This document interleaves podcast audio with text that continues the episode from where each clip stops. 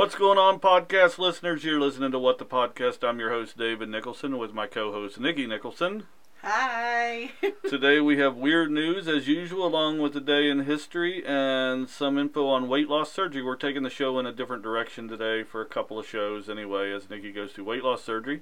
We figured it may be interesting to hear about the process firsthand from an actual patient going through the process.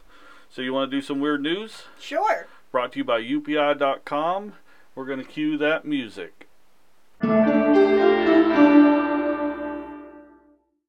So, in the weird news world, we have firefighters in Illinois delivered a baby in a parking lot of Jimmy John's when the parents were unable to make it to the hospital in time during a snowstorm.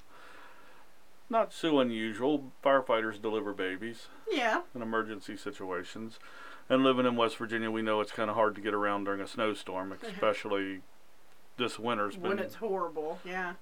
been rough. So they must have had a two-wheel drive vehicle. So congratulations to those firefighters and the new parents of little baby Snowstorm. Yep.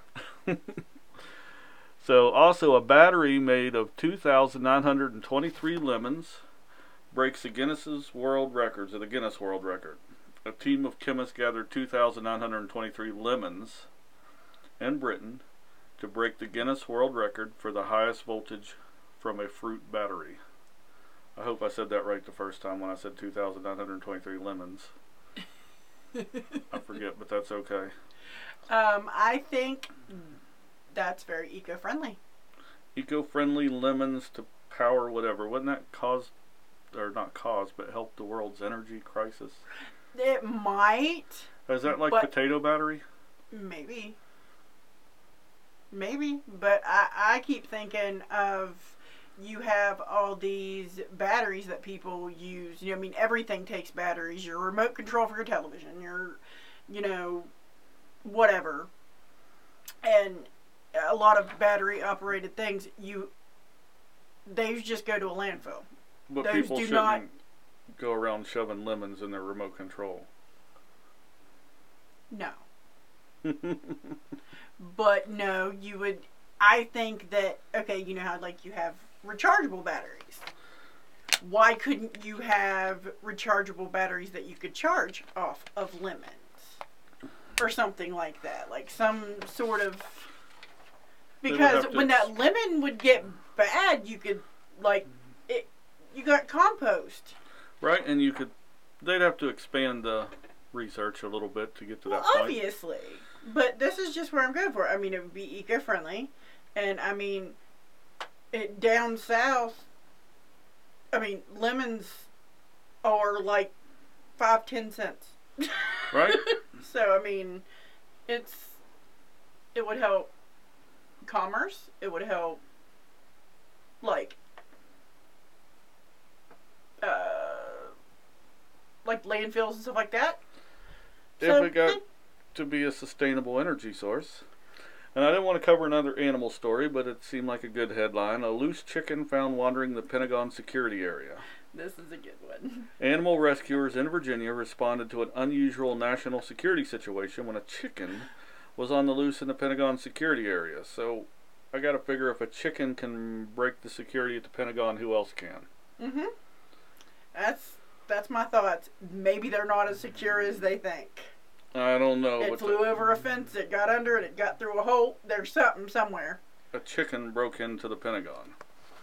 That is, that is, I can't even explain that. That is crazy. So we're trying to move along quick today so we can get Chicken into the. Chicken spy. Absolutely, it could have been a Russian chicken, A Russian chicken.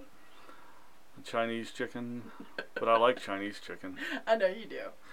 But we're not going to talk mm-hmm. about food right now. No, let's get on with this so we can get into this weight loss stuff. We'll do some quick this day in history and move right into the weight loss stuff. So cue the history music. All right, time for a history lesson. And we'll get into the weight loss surgery topic right after this. So, in 1978, a huge blizzard in New England ends up ends the region. Let me get this right. In 1978, a huge blizzard in New England ends, and the region digs out of 55 inches of snow. 55 inches of snow in 1978. I was born in 1978. That is a gigantic nope. So here's an interesting one. In 1910, the Boy Scouts of America, which was modeled after the Boy Scouts of England, was incorporated. So the Boy Scouts have been around since 1910. I wonder if Girl Scouts have been around that long. I don't know. I think that was like 1921 or something. Maybe later. I don't know. I don't remember. I don't know. All I know is in 1910, the Boy Scouts of America was incorporated, Cool. and that was found on the internet. in 1924, so it must be true. Lethal gas was used at the Nevada State Prison as a form of execution for the first time in the U.S. on convicted murderer G. John or Guy John, G. John, Guy John. Who knows? Do you ever heard of that one? No. I know you like serial killers. Yes. Uh, it doesn't say he was a serial killer, just convicted murderer. So in 1924, lethal gas was used in the first time in the United States. Yeah. They don't do lethal gas no more than I know. It was it, it unless you were incarcerated. I think it was for 1985, and that is what you chose as your execution. Then yeah, they have to abide by that. But I, it was deemed inhumane. So, to literally basically watch somebody suffocate, which I mean, think about what they did to get there. Mm, I'm sorry, I don't agree with that. But that's just me. And in 1922, radio was installed in the White House, signaling its increased use and acceptance in America. Now, this just says radio, and I don't know if that's radio as we know it today, radio, or if it's radio as in breaker breaker. I am check. going to say radio as in boombox. So you think it was music? Yeah. Well, back then it wasn't music; it was radio shows. They told stories like they do today on TV. Some know, soap like War operas. of the Worlds or War War of the Worlds. Good lord, I Some can't. soap operas started off as radio shows. Mhm. So radio was installed in the White House, signaling its increased use and acceptance in America. I I Love Lucy was a spin off from a radio show. I did not know that. I know there was certain soap operas that were. So you want to go into the weight loss surgery? Yeah. All right. Let's find some weight loss music. Time to shine, I guess. Absolutely.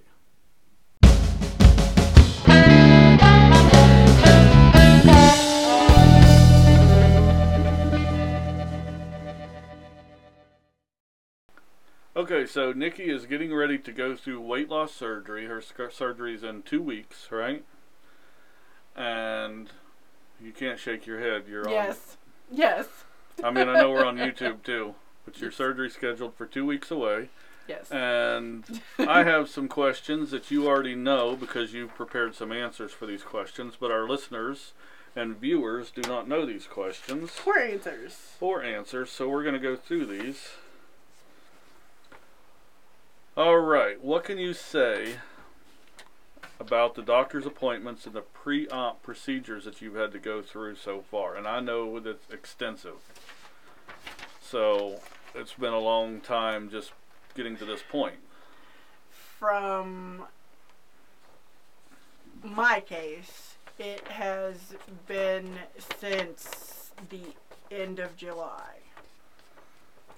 And this is, My initial con- uh, it's February, yeah, we're into February, February so eighth. it's, it's been a minute. Um, my initial consult with the doctor was the 29th of July.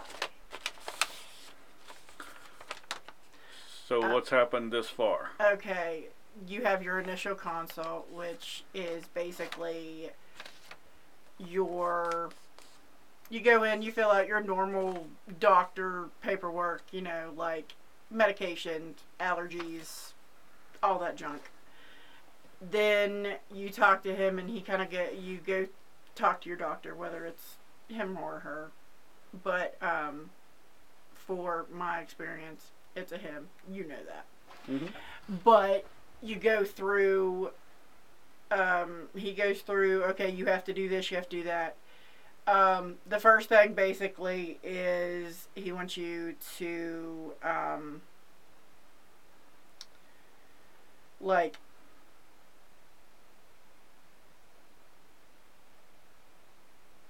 you have to go to like a, a pulmonologist and do a sleep study. You have to go see a cardiologist and get cardiac evaluation. You have to do a psych evaluation. Um, you have to do um, a complete like lab workup, like blood work, and all of that stuff, like urine analysis. Um, you have to do an EGD, which is basically an upper GI scope, and they go in and they look at your esophagus, your stomach, and the duodenum, which is a piece of the small intestine. Basically, it's where they cut it to move it or reconnect it when they do the bypass. And that was very short. I was there for that. Yeah. Best 10 minute nap I ever had, though. So is that everything, or is there more? Um, you, I had to do classes, um, every Tuesday. I was only supposed to do them for four months, but I have continually done them because there was certain things that I missed when I did them the first time. Um, um, there was a bariatric seminar that I had to take. If I did not take that seminar, basically, that just made everything invalid. That was a requirement per my doctor. And that seminar was going through all the different types of surgeries, like the balloon, the band, you have the sleeve, and then you have the, the Roux-en-Y, which is what I'm getting. The what? Roux-en-Y. Roux-en-Y. Yeah. Okay. Which is just the complete gastric bypass. That's just the name of it. Um,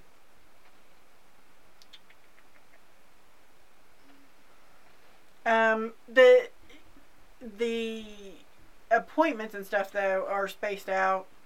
They schedule all of your stuff, so you don't really have to worry about all that stuff. And then they'll call you, you know, a couple of days before or whatever, and say, hey, you know, your appointment's at yada yada whatever time, and um, you go, you do it, they get your results. That's good. Then, um, once all of that is done, you go back or you before you go back to see the actual doctor, you have to go to your primary care and you have to have a letter of medical necessity, which is super important because if it's not deemed medically necess- or medically necessary, your insurance will not cover it at all. Doesn't matter what insurance company you have Okay. because this is technically an elective surgery. It's not something that is urgent that you know what I mean? Like so with this being an elective, it's kind of you know they want to know why. Okay. Did you find out anything new about yourself from the appointments? Yes. I learned when I went to see when I did my sleep study, the pulmonologist, that I have sleep apnea. So I was prescribed an APAP and I have to use it at night. It's taking a whole lot of getting used to. I can imagine. I wouldn't want to sleep with something wrapped around my face neither. I mean, technically, I'm only supposed to wear it for compliance three hours. So the whole idea was to get you to sleep through the night safely, but they want you to wake up in three hours and take it off. No, if I sleep with it all night, I sleep with it all night. It's not like it's going to hurt me. But I'm like, after, let's say I go to bed at midnight and I wake up at 3 o'clock, I can take it off and I'm okay. Right. It's not something that's harmful, I guess. I mean, I'm not exactly sure how that works.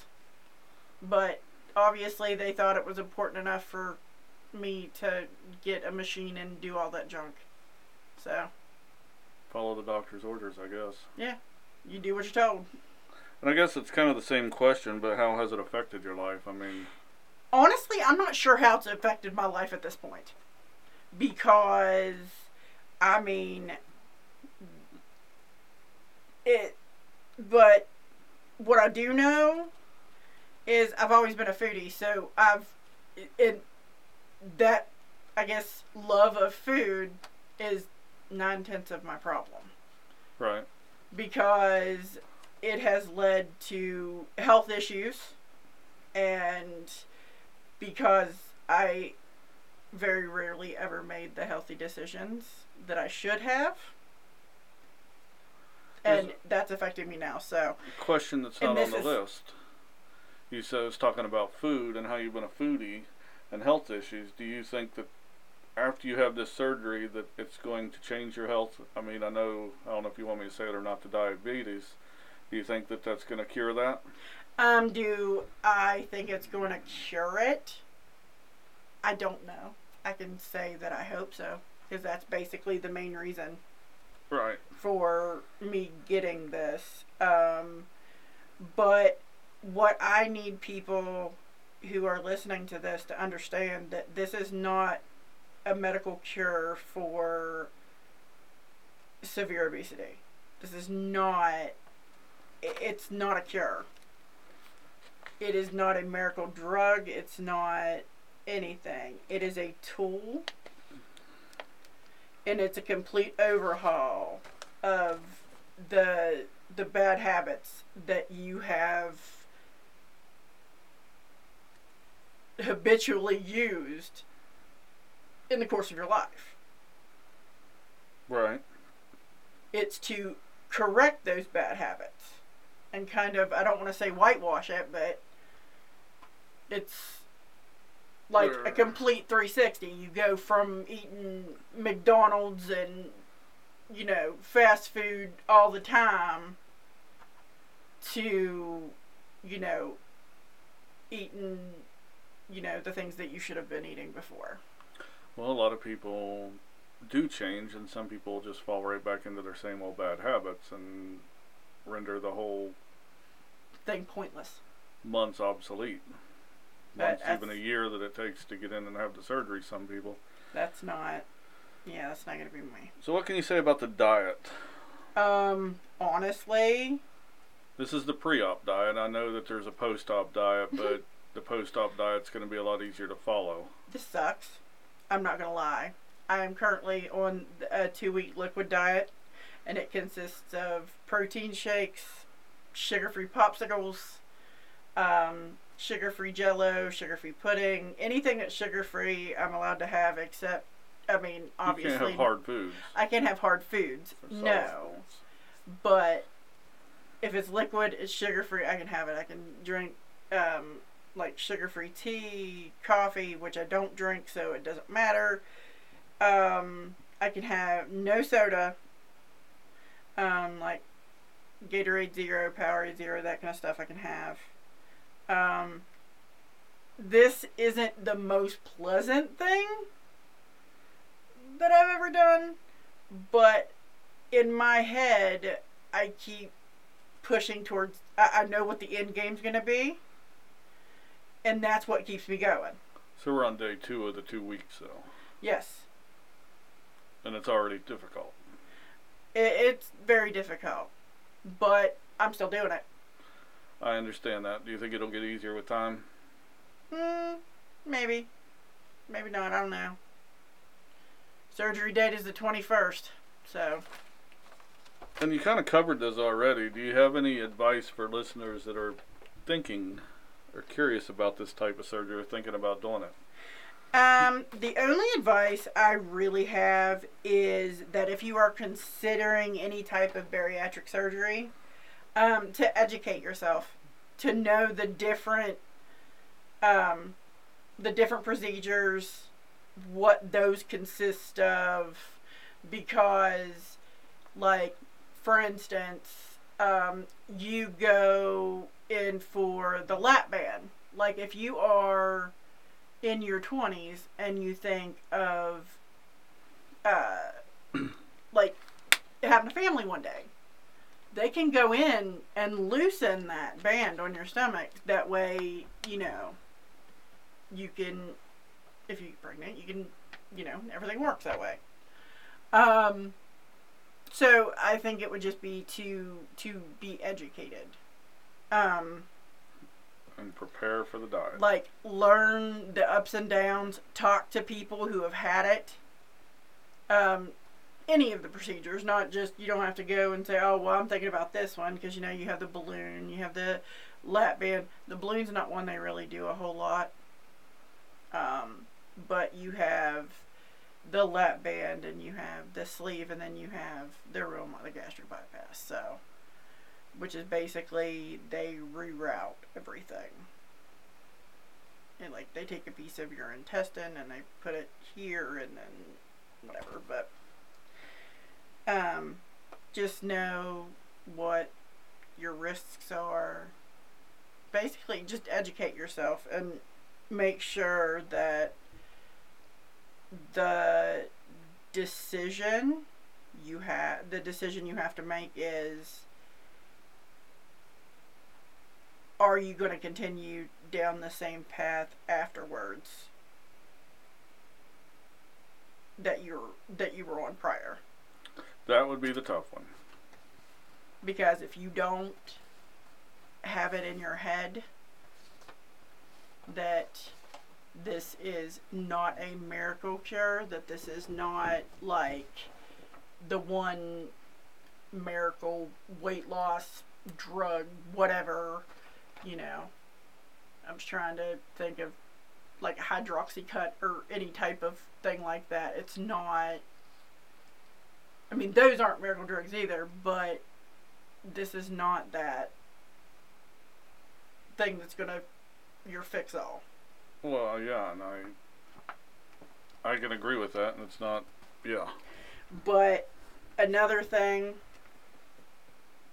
that I think that people need to also look into is if you're going to go through this surgery, make sure you have a good support system.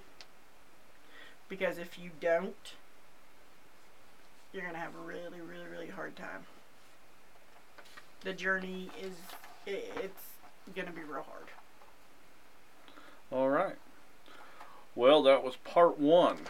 I guess in a couple of weeks we'll come back post op and see what's going on then, won't we? Mm-hmm. All right, so you're listening to What the Podcast. You can watch it on D Nicholson TV on YouTube.com. You can find us wherever you listen to your favorite podcast just by searching my name, David Nicholson. And stay tuned for part two. And thank you for listening. Have a great week. We'll see you next time.